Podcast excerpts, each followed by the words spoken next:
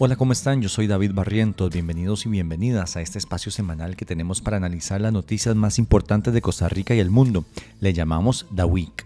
Recuerden que esta información sale en videos cortos en nuestro Instagram y TikTok arroba la pero acá nos tomamos el tiempo para explicar mejor algunas cosas. Este es un proyecto de periodismo independiente que sobrevive gracias a los aportes que ustedes mismos hacen en Patreon. Financiarnos es la mejor forma de mantener vivo este espacio. www.patreon.com slash la Hoy hablamos del proyecto de ley presentado por ChatGPT crimen organizado, el cierre de un medio de comunicación y otras cosas más. Iniciemos.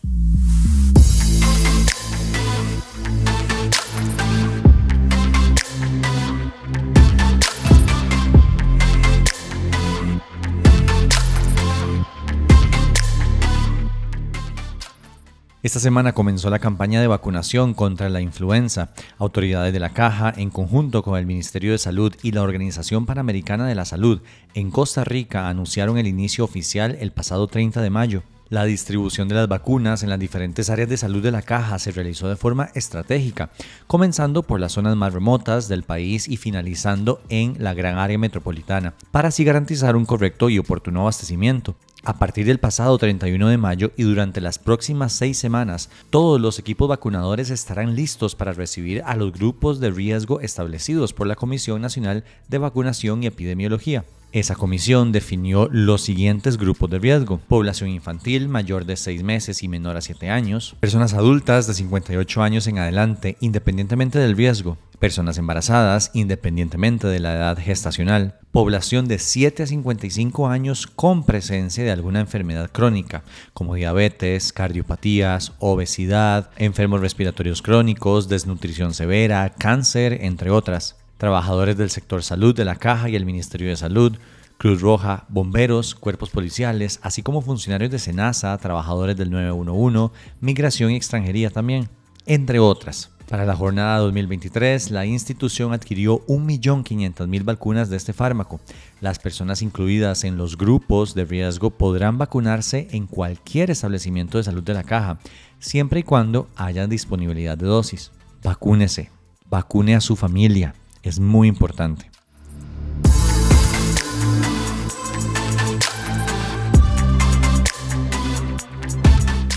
Un grupo de diputados y diputadas de la Comisión de Ciencia y Tecnología presentaron un proyecto de ley para regular el uso de la inteligencia artificial, la IA, en Costa Rica. La gran novedad, aparte de regular algo como esto, es que el texto fue enteramente escrito por ChatGPT 4. Literal, dice la exposición de motivos del proyecto que le dieron un prompt al chat, o sea, como una instrucción que decía, piensa como abogado.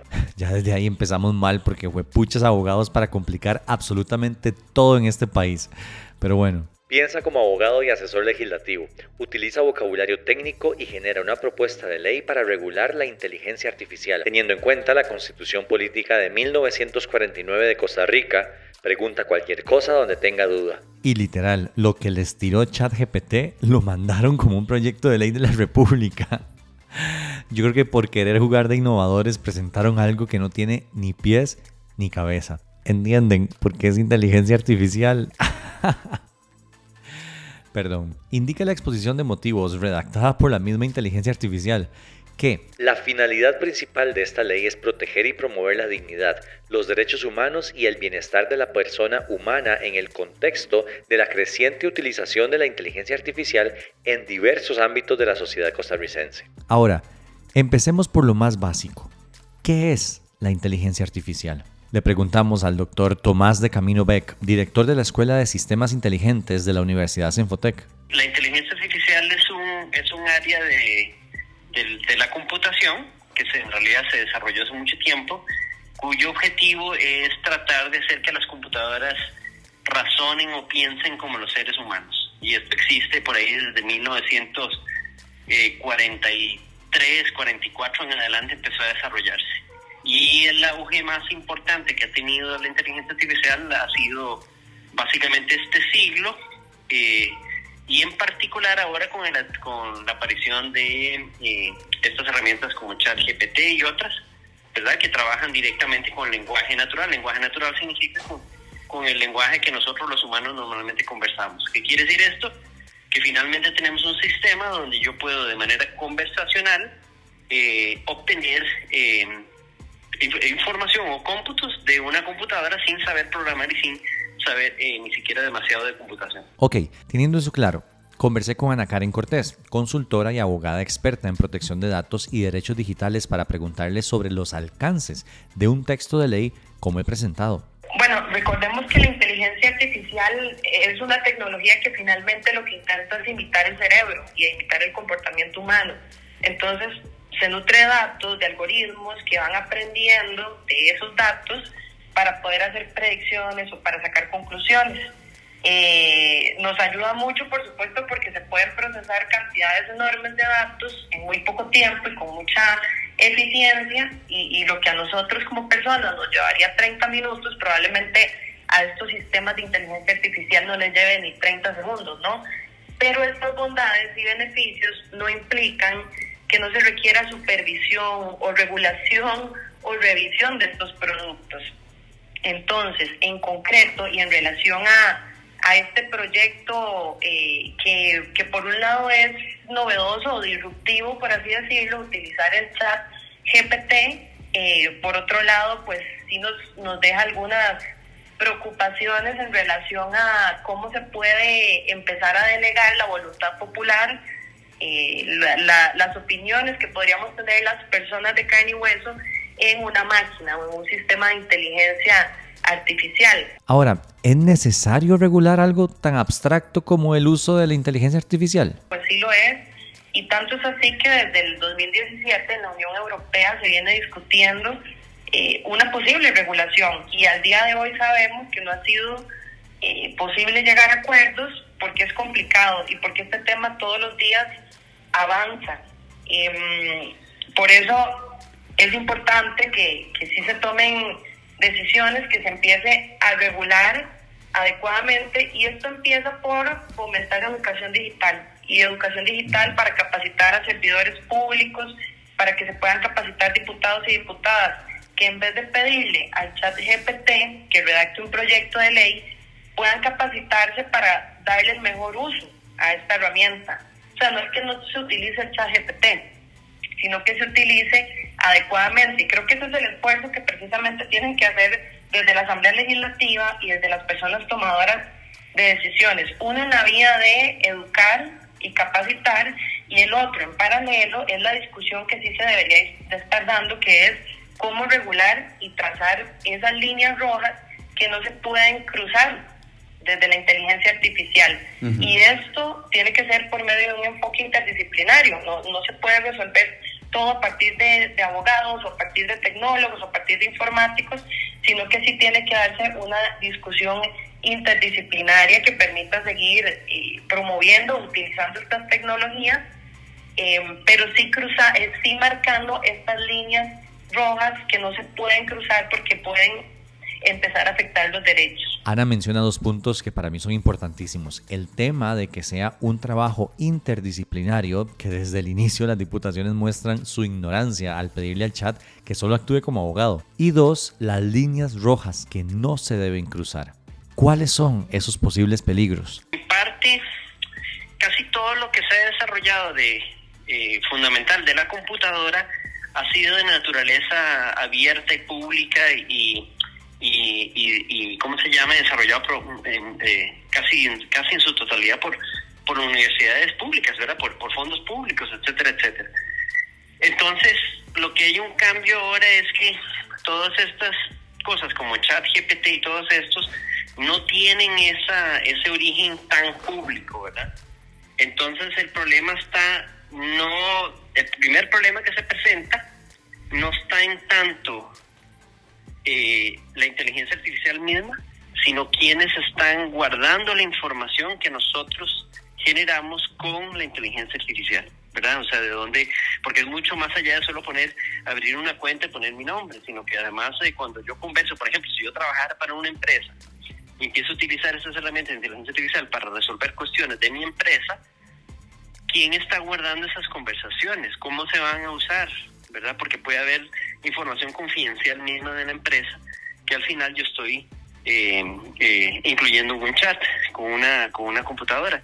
Entonces eso genera algunos problemas inmediatos, ¿verdad? presentes, eh, de cómo de cómo se maneja esa información que yo genero en la, con estos motores de inteligencia artificial. El riesgo de que nos supere a nosotros como humanos y es el fin de la humanidad, eso no es inmediato, por lo menos no es ahora. Eh, podría ser en un futuro, tal vez no tan lejano, pero en un futuro, ¿verdad? Que sea un riesgo para la humanidad misma. Eh, yo pienso que en este momento no es, ese no es el problema, sino que en sí, eh, bueno, genera un cambio, además de eso que le dije, de las empresas, por ejemplo, eh, la educación eh, va a tener un, impacto profundo, es decir, ya se ha puesto en claro que, por ejemplo, los exámenes estandarizados son solubles por una máquina como esta, por tanto, ¿cuál es el objeto de pedirle a un humano que lo resuelva? No, no sé si queda claro con eso, porque ¿para qué? Si las computadoras pueden resolver esas preguntas, esas preguntas están hechas para que una computadora entonces las resuelva.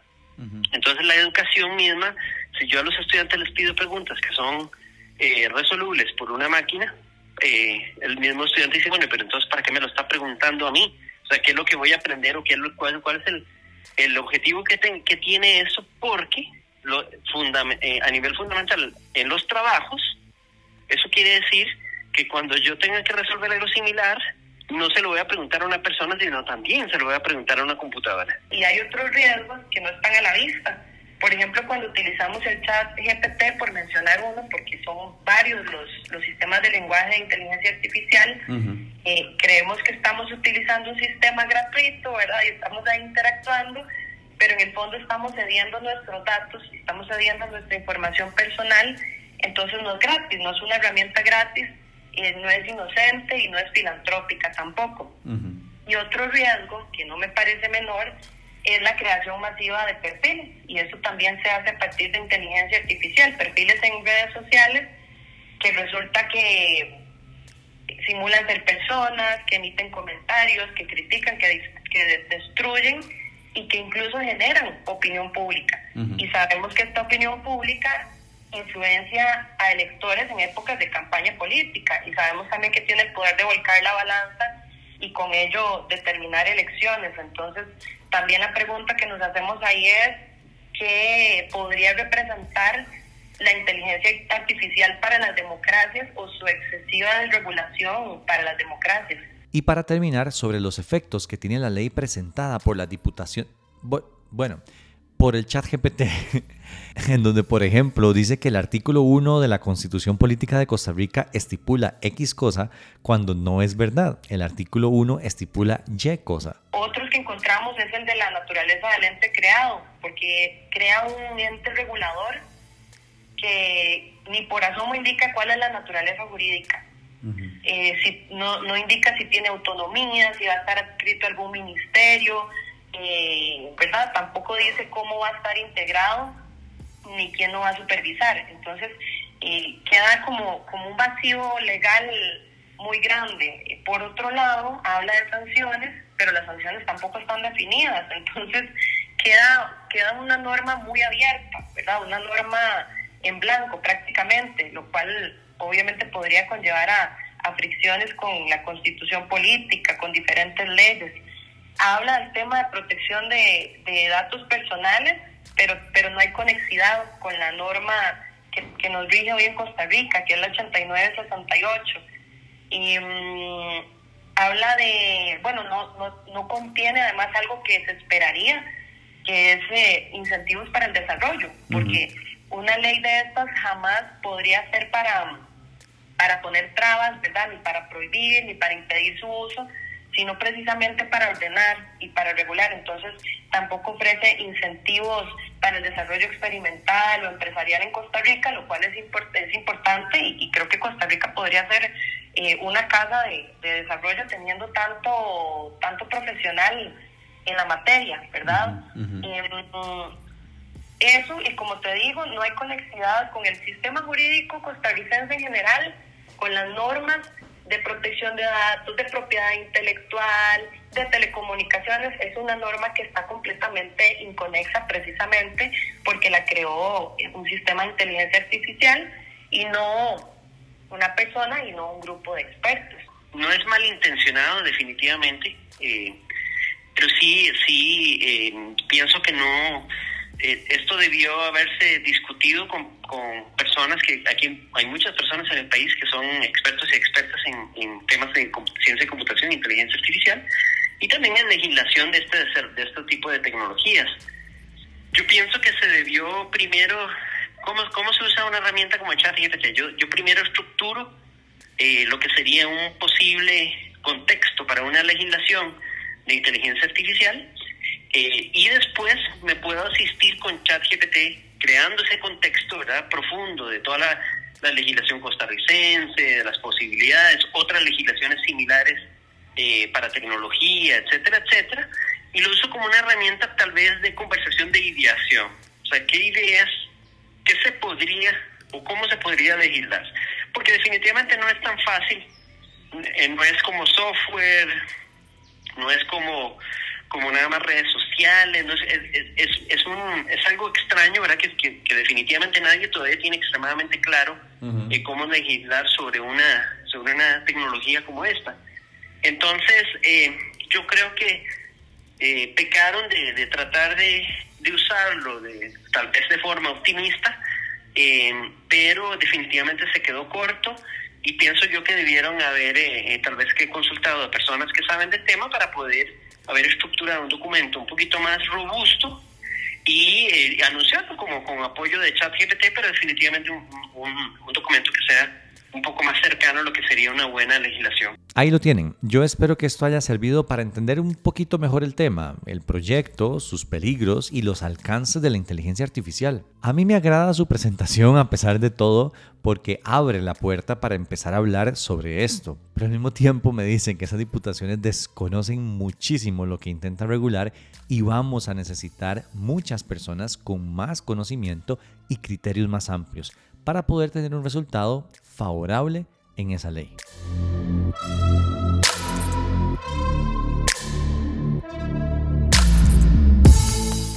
Luego de 45 años y muchísimas portadas irrespetuosas y asquerosas, el diario Extra anunció el cierre de sus operaciones, además de Extra TV 42 y Radio América. Es decir, todo el grupo Extra cerró. Así lo anunciaron las mismas autoridades de la empresa el pasado 31 de mayo, y Ari Gómez, gerenta general, dijo que el cierre se debía en parte a la falta de reactivación económica del país, además de las dificultades que han tenido debido al alto costo de las materias primas y también las afectaciones por el COVID-19. Y les voy a ser sincero, a mí se me hizo un conflicto interno que les quisiera compartir. Me sentí así como bien intrínseco, diría nuestro ministro de Comunicación. ¿Por qué? Porque pienso dos cosas. Uno, Diario Extra era un tipo de periodismo muy desagradable, para ponerlo en palabras bonitas, muy bonitas. Sus portadas eran súper irrespetuosas con las personas fallecidas y sus familiares, lucraban con el dolor ajeno, nunca tuvieron una pizca de sensibilidad. Eso, aparte de también cosificar a las mujeres con las fotos semidesnudas que imprimían ahí para que todos los viejos verdes compraran el periódico. Era un periodismo, si me preguntan, en su mayoría rastrero muchas veces publicando chismes o ataques infundados. Yo celebro que ese tipo de periodismo pierda y desaparezca, y no me da ninguna pena decirlo. Pero dos, cuando hay cada vez menos medios de comunicación en una democracia, esta se puede debilitar. Los medios de comunicación, y especialmente los independientes, que no tienen miedo a decir las cosas, como lo fue Extra, son importantes para un país democrático como lo es Costa Rica. El politólogo y comunicador Oscar Jiménez comentaba en Twitter que a él le preocupaba el espacio vacío que dejará Grupo Extra como medio de línea conservadora y popular, y quién o qué va a llenar ese espacio.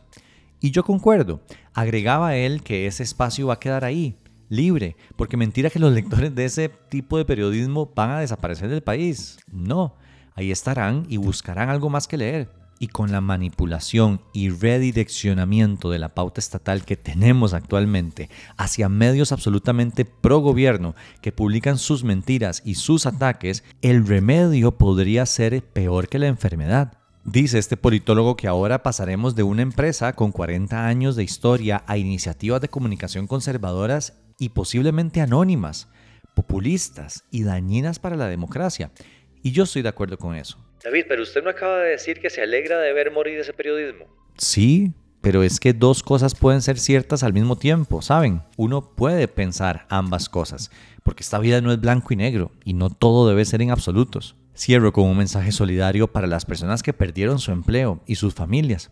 Eso nunca es bonito, y espero, de verdad, que puedan encontrar trabajo pronto.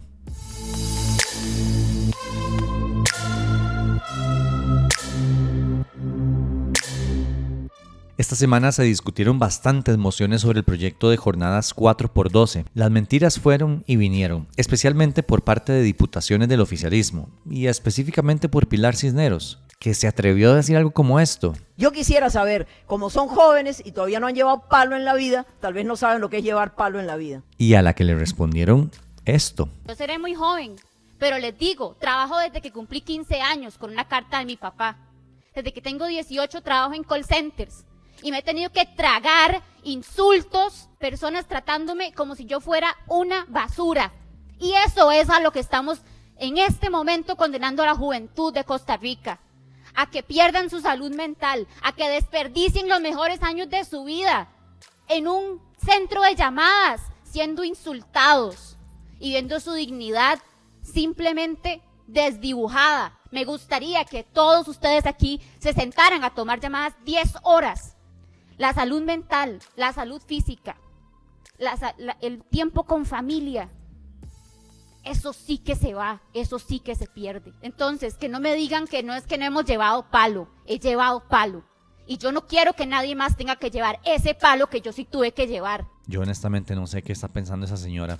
La gran mayoría de mociones fueron presentadas por el Frente Amplio y la gran mayoría de mociones se las rechazaron también. Pero yo sí quisiera enfatizar en algunas de estas, porque creo que nos muestran realmente cuál es la intención detrás de las diputaciones que apoyan el proyecto. Por ejemplo, han rechazado mociones para consultar el proyecto actualizado, es decir, que emita una opinión formal sobre el nuevo texto, entes como la Organización Panamericana de la Salud y el Colegio de Profesionales en Psicología. Cuando defendieron la moción, desde el Frente Amplio dijeron que querían saber esa opinión por el impacto en la salud mental que tiene esta jornada. Rechazada. Otra fue para consultar al Consejo de Salud Ocupacional, ya saben, ese que se encarga de velar porque tengamos buenas prácticas laborales en temas de salud. Querían que se refiriera a la capacidad administrativa para asumir las nuevas funciones que les da el proyecto de ley. Rechazada. Lo mismo pasó con una moción para consultar a la Dirección Nacional de Inspección del Trabajo, la que supuestamente vigila que no se violenten derechos laborales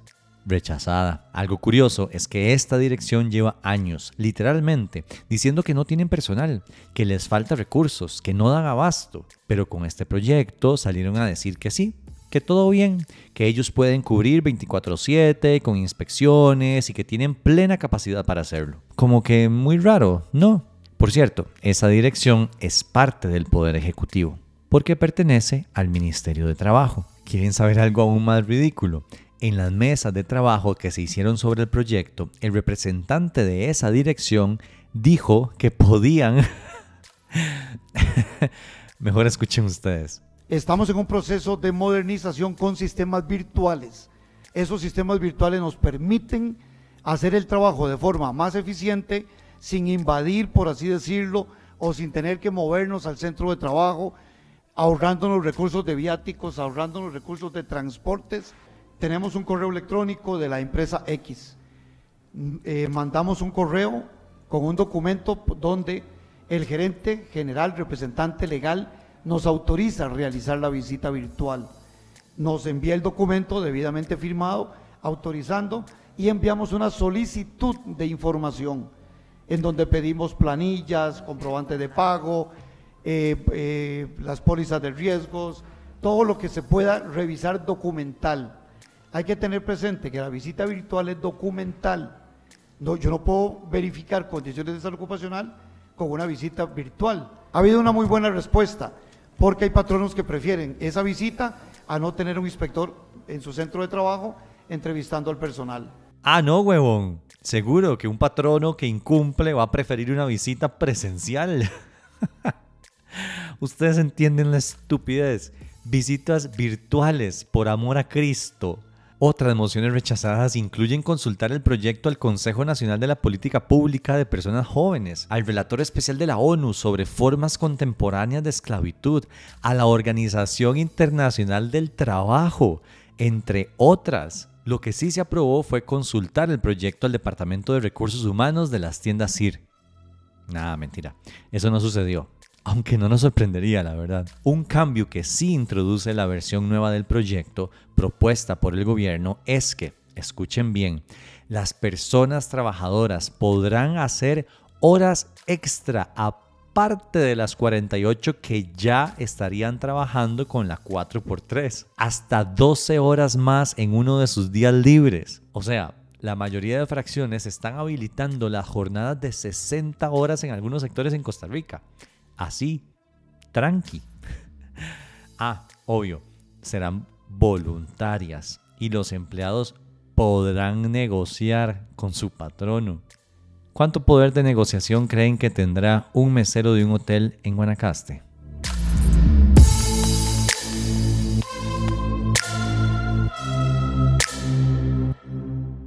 Hace un tiempo sucedió algo que no les conté y ahora deseo habérselos contado. Bueno, sí les conté una parte, pero no todo. Perdón. ¿Se acuerdan del Partido Pueblo Soberano? Aquel que se inventó Mayuli Ortega, la asesora del presidente que intentó ser alcaldesa en México con documentos falsos y que querían que esa fuera la nueva casa de los chavistas de este país. No. Bueno, pongan más atención porque esa es la parte que sí les había contado. Lo que no había contado es que el Tribunal Supremo de Elecciones rechazó la semana pasada la inscripción de dicho partido para las elecciones municipales. Y antes que los chavistas salgan a decir fue por un recurso de amparo electoral que metió un mismo miembro de ese partido por un desmadre que tuvieron en la Asamblea Nacional de esa agrupación. Eso pasó el 24 de mayo. Resulta y acontece que se veían venir la decisión del tribunal y buscaron otro partido de alquiler y fueron a dar al que usó Graving Moya en las pasadas elecciones nacionales, Partido Fuerza Nacional. Un señor llamado Federico Cruz, quien fue pieza fundamental para la campaña de Rodrigo Chávez y hoy es asesor del presidente, mejor conocido como Choreco. Y sí, sí invitado a mi amigo y colega Federico Cruz el famoso Choreco, que fue el que fue jefe de, comunicación en mi campaña. Es el nuevo presidente del partido Fuerza Nacional desde el pasado 13 de mayo, día en que la Asamblea también votó para cambiarle el nombre al partido y ahora se llamará Aquí Costa Rica Manda. Sin mentirles, literal así se llama ahora. Es más que claro que los seguidores de Chávez quieren otro partido para alquilarlo y buscar puestos en las municipalidades. Luego de haber hecho eso con Progreso Social Democrático, partido en el cual se tienen un pleito interno y con el que el mismo presidente ha admitido un distanciamiento, y luego lo hicieron con Pueblo Soberano, que fue al que el tribunal les negó la inscripción. Y acá quiero tomarme un momento para ser un poquito solemne y dar una opinión pequeña sobre este tema. Y digo pequeña porque esto da para todo un programa incluso. La importancia de los partidos políticos sólidos, robustos, con experiencia y con claridad programática. ¿Progra qué? Programática. Es decir, claridad sobre lo que creen, lo que defienden, lo que piensan sobre el modelo de desarrollo que quieren para Costa Rica y las posiciones que toman respecto a distintos temas. Yo sé que estamos en un momento de odiar a los partidos tradicionales como Liberación o la Unidad o incluso el PAC, pero con todo y todo es importantísimo que tengamos este tipo de partidos en una democracia. Partidos con historia, con militancia, donde la gente se involucre no por un puesto, sino porque creen en algo, porque defienden algo. Necesitamos partidos que formen liderazgos políticos. Es importante tener partidos fuertes y claros para luego, como ciudadanía, saber qué nos están ofreciendo y por qué cosas estamos votando. Uno sabe que si vota por el PAC, vota por X o Y cosa, y si vota por el PUSC, vota por otra cosa. Pero ¿qué defiende Pueblo Soberano? ¿Cuáles son los estatutos del progreso social democrático? ¿Qué posiciones ideológicas tiene Fuerza Nacional? Nadie sabe, porque son partidos de alquiler, son partidos que se venden al mejor postor y están dispuestos a prestar su estructura a cualquier populista que venga con un discurso agradable y una cara conocida para llevarse a este país entre las patas. Y no me malentiendan, en Liberación hay mucha corrupción, en la unidad mucho conservadurismo rancio y en el PAC hasta una condena por estafa. Ningún partido se salva de haber cometido errores gravísimos, pero para una democracia siempre será mejor tener partidos políticos bien establecidos, claros en sus posturas y a los que se les puede pedir cuentas, que partidos de paso, que solo sirven para que algunos pocos saquen provecho de los vacíos que actualmente existen.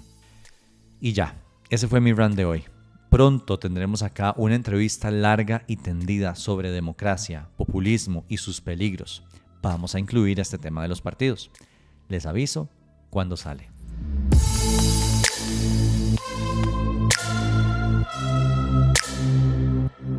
Esta semana se aprobó finalmente en segundo debate el proyecto contra crimen organizado. Ya fue firmado por el presidente e incluso ya salió en la Gaceta. Es decir, ya es ley y está en rigor. ¿Cuáles son los alcances de esta ley? El fiscal general nos explica. Propiamente nos permite ampliar los plazos en el caso de los delitos de delincuencia organizada que se van a tramitar en la vía ordinaria hasta 18 meses en el plazo ordinario y otros 18 meses en el plazo extraordinario, lo cual ahorita era de 12 meses. Eso nos brinda un mayor margen, en este caso, para tramitar dichas causas.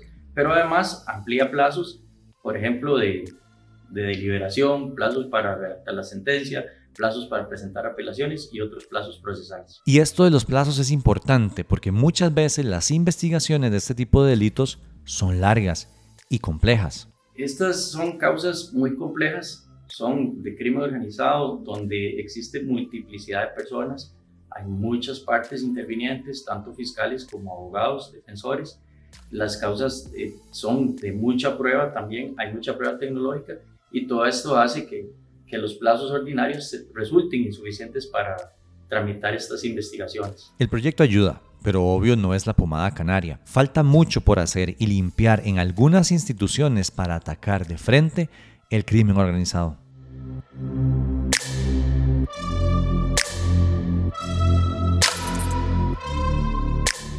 El Centro de Investigación Observatorio del Desarrollo de la Universidad de Costa Rica realiza una encuesta sobre la participación de las personas jóvenes en los procesos municipales de cara a las elecciones que se llevarán a cabo en 2024. La idea es caracterizar y diagnosticar los factores sociales, demográficos, económicos, culturales y políticos que influencian en la participación de la población joven en esos procesos. Según dijeron, es importante analizar este grupo poblacional porque es la base demográfica más grande que tendrá el país que participará no solo en los procesos de elección municipal, sino también nacionales. Es decir, son estas personas las que van a decidir quiénes tendremos como gobernantes en las próximas décadas. Conocer las dinámicas y las razones que mueven a la población joven a participar o no participar en estos procesos es de vital importancia para entender las dinámicas futuras de participación ciudadana y participación política en espacios como alcaldías, regidurías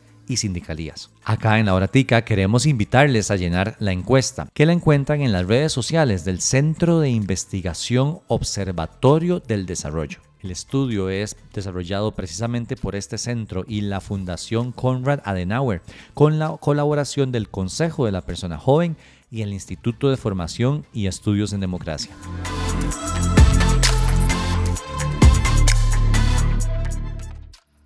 Esto fue un resumen de las cosas más importantes que sucedieron la semana del 29 de mayo al 2 de junio en Costa Rica. Recuerden que pueden seguirnos en todas nuestras redes sociales, arroba la hora tica, pero también es súper importante que nos financien en www.patreon.com slash la. Chao.